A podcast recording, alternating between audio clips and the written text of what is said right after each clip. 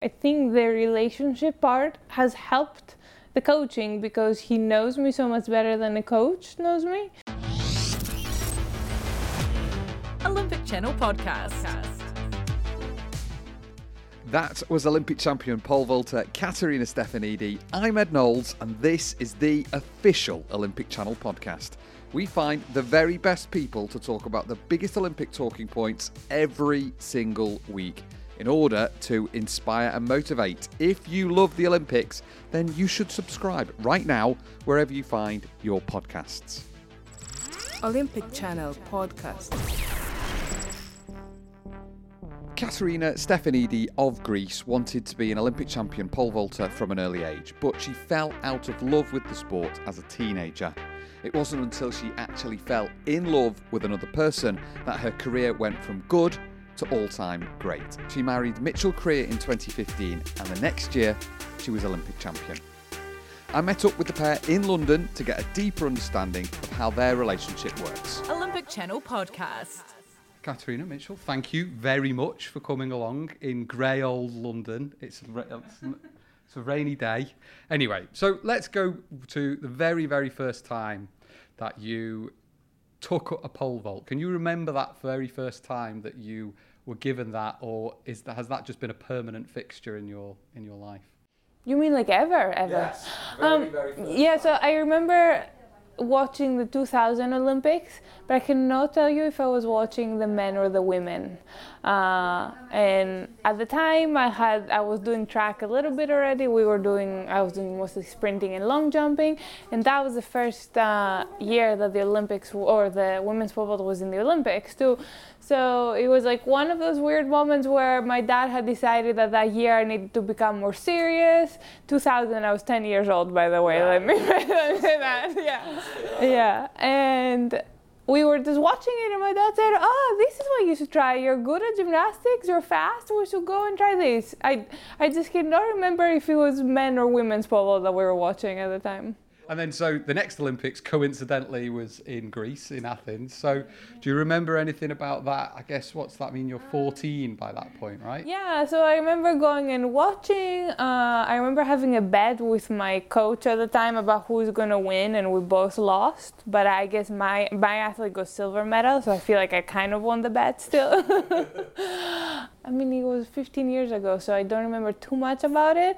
I was I had this like crazy hope that had jumped 414 at the time, and my and the Olympic standard at the time was 430. So I was hoping that they would say, you know what, we have this 14 year old that is just so close to the Olympic standard. It didn't happen, but it was it was a hope at the time. but I I mean, you're laughing now, but as a 14 year old, were you kind of like a bit angry, disappointed? No, I mean, I think it was a little bit unrealistic to want to like go in with 15, 16 centimeters under the standard, but I was thinking, you know, maybe sometimes, because I feel like sometimes for the home country they give some leadways here and there, um, but I don't know why I, I was hoping it would be me that they, they picked, but. Um, no, it was more upsetting, I think, that I realized at that point that I would never experience Olympic Games while an athlete competing in my own country. I mean, at that sort of time, though, are you thinking, this is going to be a career? I think that uh, this is what I'm going to do, and I think I can make money out of it. At that time, yes. Not so much about the money. Had I don't think it has ever motivated me, which is, I think, a good and a bad thing, maybe in some cases. Um, but I, I, definitely was, you know, I'm going to go to the Olympics, I'm going to win the Olympics. And this is something I've said in other interviews, but I remember many times crossing the road and saying, you know, you need to be careful because if a car hits you, how are you going to win the Olympics or how are you going to break the world record? So, I mean, irrational thoughts for a 14 year old crossing the road. But yeah, definitely at that point, I mean, it was four years and it was two or three years in a row at the point that I have broke the age group record, world record too. So, I mean, it has become this possible career in my mind for sure. So, what was the point then that in your life where it stops being just national and just doing it for yourself and becomes more that you're knowing that you're like totally elite? I think that came years later because so Athens Olympics were 2004. 2005, I actually won the World Youth Championship, and I was not even youth yet. I was two two years younger than everybody. So at that point, I was like, you know what? I haven't just jumped high, but I went to this big championship and competed well. Um, so I think that reinforced, you know, everything until that point. But then things went downhill from 2006. Uh, which is why I moved to the US and just needed a break and took some breaks from pole vaulting. And I will say that it took maybe until 2014 to start thinking about it as okay, this is maybe something I can do by itself and I don't need to have you know my master's or PhD or schooling or just thinking about it more seriously as a career again. Because I was going to ask about how difficult it was leaving Greece but it sounds like that. It sounds like there was no choice there. You just kind of had to. What was that? How did how did that feel? It was hard at the time. It was like one of those things that I wanted to leave for certain reasons, and I didn't want to leave for other reasons. Um, the day I landed in San Francisco, and my parents had already been there, and they came and picked me up, and I was crying and wanted to go home. And then they said, just wait 30 minutes. And then we drove into the Stanford campus, and I was like, well, this is not so bad. yeah. yeah, and I mean, then I loved my, my four years at Stanford. But I think it was I hate to say this because many people, especially Greek people, take it as if if I had stayed in Greece, I wouldn't have become what I am now because something is wrong in Greece. But and I don't think that's the case. I think I wouldn't have. Maybe I would have quit pole vaulting at 18 or 19 if I stayed in Greece. But I think it was more of a personality thing than what Greece had to offer. I think I moved to the U.S. and I think what the U.S. does very good is enjoy what you do. Um, I went into a team, and even though I was still doing an individual sport, I was now part of a team that cared and that came and cheered, and that I cared about the team, and I wanted to perform for them. And I just went to practice and had fun again. And at 18, 19, 19, my first year wasn't so great. 19, 20, 21, I was feeling like I was feeling when I was 12 and 13 again. And, you know, I passed through that like bad period, I think that there was so much pressure, especially coming from such a small country, to, to perform and do well and continue to do well. So I think, in a way, it saved me to to move to the. And it's not just moving to the U.S. It's going to a U.S. college and competing for a U.S. college. I think it's a very different environment than the very like um, military way I grew up training. for some people, because it's so serious in America and it's all televised, well, it's not all yeah. televised, but it does make it to the TV sometimes, which doesn't really happen on that scale in yeah. in Europe. Some people, that's you know that that freaks them out and that's scary. But I guess just because of the pressure for you, that that was just a kind of a relief, right? Yeah, and I mean there was definitely pressure, especially because I was with a full athletic scholarship and I didn't perform the first year, so you know it wasn't great coming you know from the first year into the second year, but there was definitely a very different atmosphere in terms of performing and enjoying what you do. And I think it fit me better at the time, and I needed that.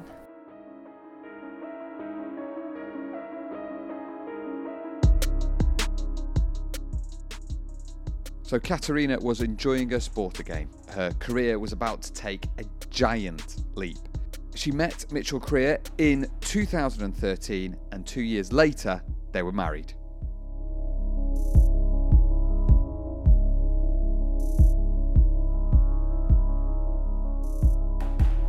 There's a funny story about how we met. Um, this, is where, this is the perfect opportunity. Yeah, uh, Mitchell's we... looking very uncomfortable here. I'm fine.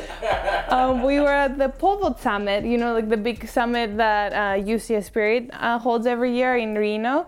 And we've never met before. And I'm talking to Nick Hysong, who became my coach between 2013 and 2015, and he was Mitch's coach. And his wife was sitting there, and my agent, Karen. And Karen was explaining to them why I had to continue going to school because I needed a student visa to stay in the US. Uh, and Nick's wife, Colette, turned to Mitch, who I had not even been introduced to, and said, Mitch, why don't you marry her so that she can get a green card? and that was the first interaction we had. yeah. And so, you know, who says romance isn't dead? That's right. um, and then I moved to Phoenix and moved into his place. Uh, but we didn't start dating for a couple of years. Yeah, a couple of years yeah. later. Okay, so it was a slow. A year, It was a very very fast start, and then a slower easing into the. And the marriage didn't come until after the dating. So how was the day? Was there been like, was was everyone pole vaulting? Was there like a long jump sand? What what was the uh, situation? We actually eloped because when we decided we got engaged and we wanted to get married quickly because the season was started because it was May. Uh, and we started looking into where to get married and it was it needed all this crazy paperwork to get married in Greece and I didn't want to get married in the US and my whole family has to fly to the US and so we decided to elope and we went to San Diego for a competition or maybe that weekend we didn't have a competition yeah, I don't think so. yeah, uh, and it was just us and the is it is it called the priest? Yeah, I think so. And his like helpers, and they would throw flowers out on the beach. and- Yeah, so it was nice because it was just the two of The us. two and of our us, thing. We didn't have to worry about other people, and yeah, two different countries would have been a disaster trying to organize that. yeah. So- But then what we tried to avoid ended up being worse because then we had to have a wedding party in Greece and a wedding party in the U.S. so Well, you had a special time. Yeah, I think yeah. that's super important. How was your? So a lot of things have happened there up to up to that point. You've kind of had a bit of a low where you you've kind of fallen out with the sport a little bit. You've fallen back in love with it. You fell in love with someone else as well. So in 2016, did you feel like it was like a really special year as you headed into it, or what? How was your head heading into that year? Well, I think it's important to say what happened right before that in 2015. I I feel like my breakthrough year was 2014 with uh, the European medal, and then indoor 2015 went well as well. And then outdoor, I had some injuries and it didn't go as expected. And I went to Beijing for World Championships and didn't make the final. And we decided at that point that we wanted to move away from Phoenix, that I was going to stop my studies. It was perfect timing for my study because I had just finished my master's too. And that we wanted to train indoor. That for us was very important to have indoor and have consistent training without having to fight wind or rain or sun every day, you know. So we searched around the US and anyway, we ended up in Cleveland, and now Mitch became my coach, which was difficult at the beginning because the federation was against it, my parents was against it. Uh, I mean, I, and I think, and you know, looking back at it now, I think maybe helped us because we wanted to prove ourselves to everybody so much. Um, so we moved to Cleveland at, in the fall of 2015 and started training alone. But I think it was from the very beginning this process that we both trusted very much. I mean, 2016 started, and I my first competition I tied my personal best. So after that, people stopped worrying about the coaching so much. Uh, but even then, and even with the world indoor medal in 2016, I was still saying, I want to make the Olympic fa- final. Like, I don't think we were quite thinking about winning the Olympics. And then it felt very She far away. Okay. I always had a lot more faith in her than she Yeah. has. She has grown up respecting the sport so much that, mm. like, coming from an American background where people just say, I want to win the Olympics, is so much different than her. Like, she, to me, is by far the best pole vaulter in the world. And still, to this point, after winning the Olympics and World Championships, she still has doubts. And that would never happen from where I came if they do anything, they think they can win the Olympics. And for me, I knew she could do it. I watched her vault every day. I coached her, and I knew she was ready, and she didn't believe it. And really, that's a lot of what we had to work on is getting her to believe in herself. That's really interesting because uh, from the outside, it never looks like that. It always looks like a perfect route, you know, and that person gets that. You know, you, when you look at all the plot points that you just like casually like throwing around, like uh, indoor world champion or whatever, you know, um, it seems like you're going that way, but you don't feel like that in the moment then.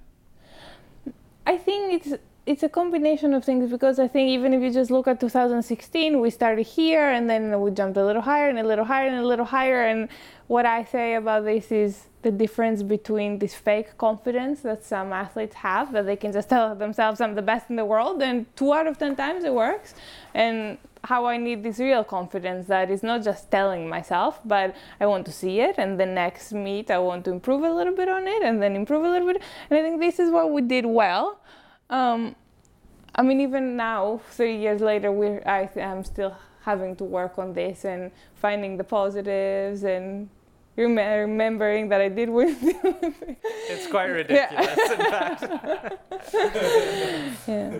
Let's talk about that feeling of winning then. For someone who has like these doubts and doesn't think that they can do it, and they've got this kind of intense situation, someone saying, You can do it, you can do it, you can do it, and then suddenly, poof, like you did it. How did that feel?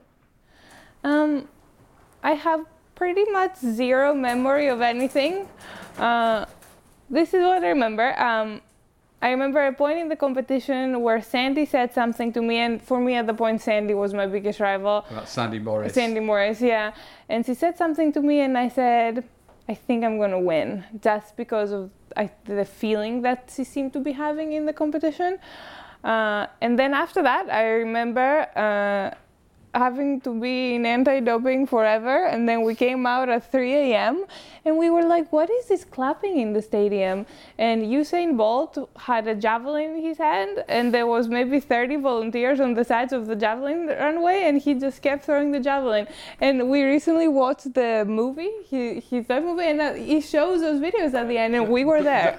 I mean, uh, that's interesting. You talked. You brought in Sandi there as well because, like, she's your rival, but yet you were speaking to her like. I don't feel like you were saying that to put her off, right? You were. Uh, well, you yeah, never yeah. would do, right? Yeah. That's- And I think it was like a moment, I remember exactly what was being said. We were talking, because the stadium wasn't full, it was maybe 80% full, and we were talking about that during the competition, in the middle of the competition. Uh, yeah. and Sandi said, I just don't feel like I'm in the Olympics. And I thought to myself, I definitely feel like I'm in the Olympics, and I think that feeling makes a big difference. And of course, it depends on the athlete. And I think Sandi's like me, where she wants that feeling and she wants that pressure to perform, versus maybe could have helped another athlete that doesn't want the pressure and that feeling. So I had this like idea from in the middle of the competition that I think I can win, but it did come very close at the end. She actually had like a little injury coming in. Um, the last time in like London, she was oh, kind of tired and she didn't want to compete. And Karen and I, her agent, drug her out to the track, and she actually ended up hurting herself because she was kind of have a stubborn attitude like no Greek ever does.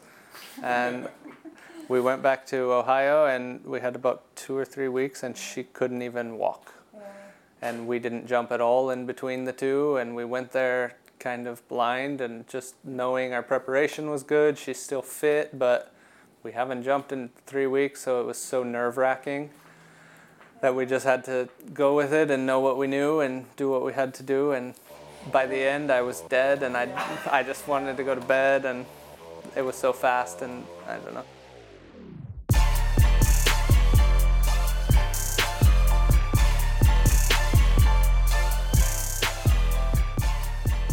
Their lives had changed forever. They returned to Greece as actual heroes. It really wasn't something they were expecting. How was it going back to Greece then? Like, how crazy did it go? crazy, yeah, full crazy. They were in like the jetway of the airport when we got back. They got permission to take all the cameras into the jetway, and we had like fell asleep in the Paris airport right before and looked terrible. And we were supposed to wear certain clothes, and We were not wearing. we were like, yet. "Oh, we'll just get out of the plane and go to the bathroom and change." And we walked off the plane, and the jetway was was there. full of cameras, Yeah. and so yeah. Oops. yeah. Yeah. and we almost missed a flight. We the gate we were sitting right next to the gate and the gate closed and we had no idea because in Paris all the lines are so close to each other. Yeah, yeah. And I was like, "Oh my god." And we went there and they said, "Sorry, your your gate is closed." And we were like, "No, like we need like the flight is still here." And I think what saved us was the poles because they would have had to take the poles out of the plane. Ah, finally, it was Yeah, some use. exactly, like, yeah. thank- th- one time. um, and they let us in, and the couple behind us, they the same thing happened to them, and they didn't let them in. It's crazy. Really? Yeah. So you literally pole vaulted onto the Yeah, uh, yeah. plane back to Greece. Love that. Yeah. That's, uh, that's good. I am always really jealous about people going back to their home countries, but there are a few that I can't reveal. But I'm like, Greece may or may not be one of them. it always looks like absolute madness. You know what the worst was though? I still had competitions. We still had diamond leagues. I had the diamond league final, and I think every other medalist in Greece was done for you know the near future at least and you know everybody was appearing on TV and here and there and people would call me and I would say you know I cannot do this because I have to go train still. And they would say you can't even give us an hour? I was like an hour? The other guy asked me for 10 minutes and I told him no.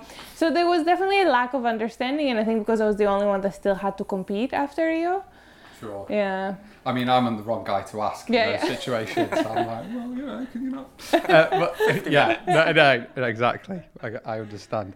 People call you the best Greek female athlete Yeah. of all time now, and you, you're pulling a, a, a like, no, no, no, not Yeah. me. but it's true. That's on your Wikipedia page, and people say it out Yeah. loud. I mean, how proud does that make you feel? Mm, it does. I mean, it's not some. I don't do it for that reason. I do it because I love pole vaulting. It is pretty crazy to hear that, but like I don't think that's what motivates me. I hope that that's what motivates younger girls to to do track and field or any sport and try to be better than me. how hurtful is it though when someone says like you know you've uh, that being away from Greece is you're not Greek and like that's the flip side of the coin isn't it like the extreme is someone saying you're the best Greek athlete of all time and then suddenly some people like criticize you for you know not sticking around or whatever You know, that was a little bit of that, but I think it was a bit. It's tough because the journalists and the media will say, you know, she lives and trains in the US, but, and I say the same thing too, but the truth is we spend about six months in Greece and six months in the US. And the six months that we spend in Greece are actually the season, like the important part, you know. Uh, the six months we spend in the US, a month and a half we're just sitting doing nothing. So I, I do train more in Greece. And it's hard because I blame it a little bit on the media in the way they presented it, of course. Uh, and I do I do live in the U.S. for part of the part of the year, but I mean it takes somebody who has some major issues to say, well, you're not Greek. Well, like at that point, I had spent more of my career in Greece that I had than I had in the U.S. So I just can't take it seriously. yeah I mean you're never going to please everyone basically and there's always someone on the internet that wants to uh, to be critical you'll find them they always emerge from somewhere or other Yeah, and I think that the Greeks of abroad who are much more passionate about Greece than the Gre- the Greeks of Greek. I think I think they love that part that you know I had to leave Greece and I left and became successful and still go back. So I think there was like goods and bads that came with the fact that you know yeah. So let's talk about right now. So uh, it, we're heading into it's when it's a bit of a strange season because obviously the World Championships are a little bit later than they would be usually. Um, how are you feeling ahead of the World Championships? Uh, what's the the main aim? I think I know. Yeah. well, the World Championships is the main aim, of course. Uh, for me, it's a little exciting that it's so late because I always feel like we get to the very end of the season, and I always say, "Ah, I wish we had one or two or three more meets because I think now that I've got consistent at 485, I think that's when I can break through and have the higher jump.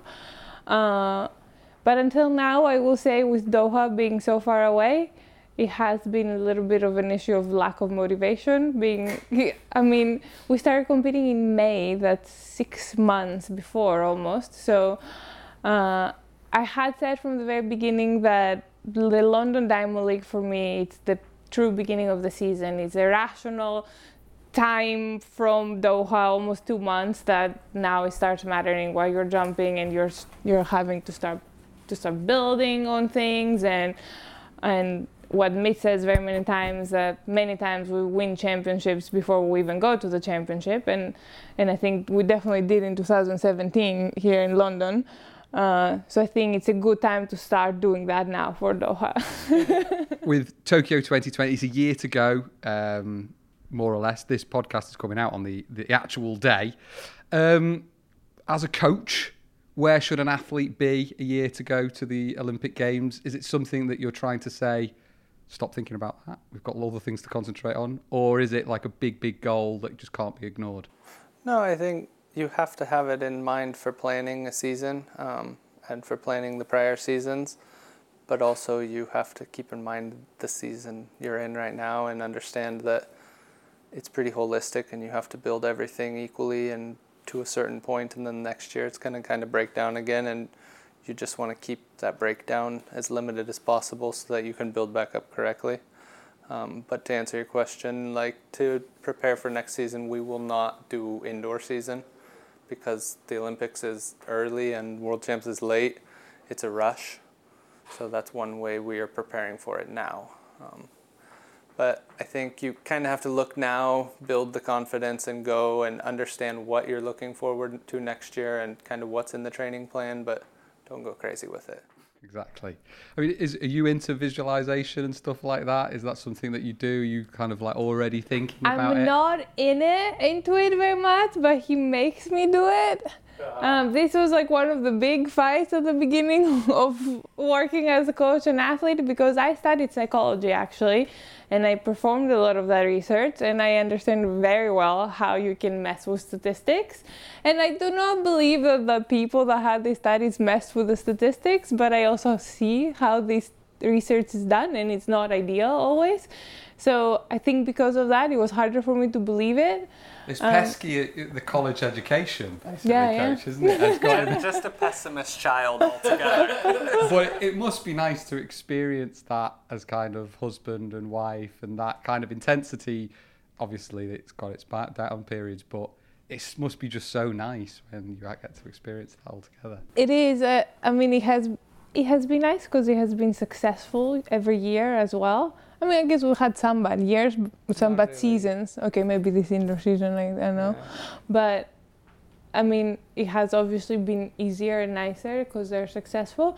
But I think for us, the the most important thing is, I think the relationship part has helped the coaching because he knows me so much better than a coach knows me. So or would know me, so he can see when he makes a decision into a meet how I react to that and whether you know maybe he should change his decision or keep it or have to convince me about. It. So I think that has helped very much. I uh, think also just the way that a relationship works, that you kind of help each other become better. It has worked in the same means, like the things that we help each other with in the relationship are the same things we help each other with in athletics. So we already had those things worked out together. That's why we worked as a couple, and it works well for athletics. And I think that's why you see so many pole vault couples. I think it's it's a tough sport. There's so much to it, and I think it takes a very deep connection. Well, let's put that deep connection to the test. Oh, um, that, that, so, uh, I don't like this game. this is. This, I, I- I think you will like this game, uh, Mitch. Not so much sure of a Katrina. Uh, so, uh, Aquarius as a star sign, correct? So I've dug out what the internet, some done very bad, quick internet research with what Aquarius means. I don't believe in star signs at all. Mitch. I assume you do. Uh, Ka- Ka- Katerina, how are you for star signs? Did you read yours today? Horoscopes, etc. Do you like this sort but of when? I was young, I used to. Yeah. Uh-huh. So it wasn't something that you read this morning as the, No, uh, no, no. She doesn't believe in sports psychology, but she does. I don't in believe in it. Sure. Yeah. So okay, I've got like the the character traits. Sorry to any horoscope experts here. I literally went with the very first thing that came up in the search engine. So, uh, true or false then, Mitch? Is she determined, True. reasonable, False. innovative?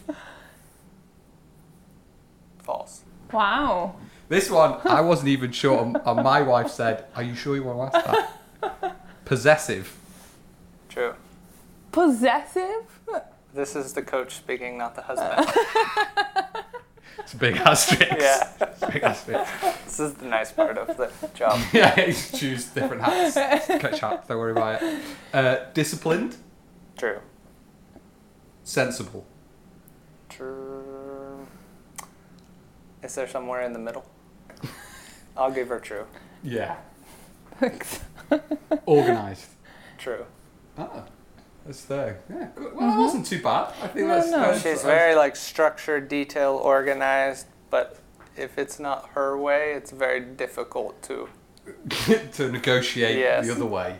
Let's see. so sensible or But you control though. You control those things and make them Yeah. like you want. Well, that but that's the se- like the secret of life is learning how to let go of those things that you can't control, but really controlling the things that There you you can. go. isn't it? yeah. But uh, the other thing that I've had, they have to slowly discover the beauty of their child within. These individuals just need a little faith and a lot of love and acceptance for who they are. I need a lot of faith though.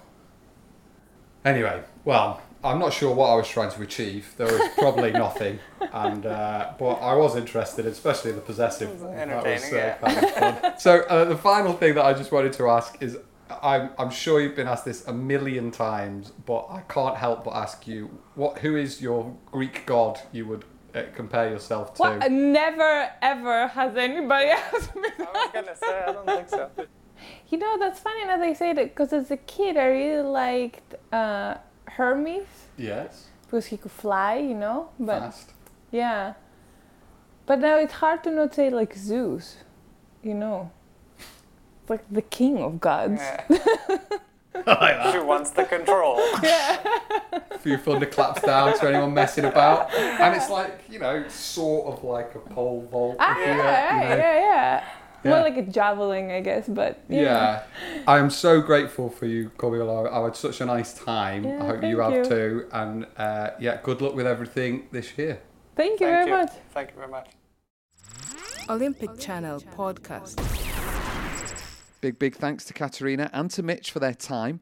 I've put their social media handles in the episode description. I am at Eddie Knowles with an I and an E if you want to follow me, and you should go and follow at Olympic Channel, of course, as well. It is one year to go until Tokyo 2020, and skateboarding will become an Olympic discipline at Tokyo 2020 for the first time. And we had a podcast all about that with US skater Dashawn Jordan. Here is a clip. The Olympics, you know, in general, it's just, it's just a big, it's a big opportunity for skateboarding to grow, you know. And I feel like as far as like women being able to get that spotlight too, and it kind of been this equal thing, I think that's great. Links to that in the episode description as well. Plus, we have had a big live show from Tokyo. I've put a link in for all the info on that one too. Five star reviews on the podcast app are always welcome. Maybe put a little motivational quote in there from the podcast to get people inspired as well. That would be great. That is it for now, though. See you soon. Think like an Olympian.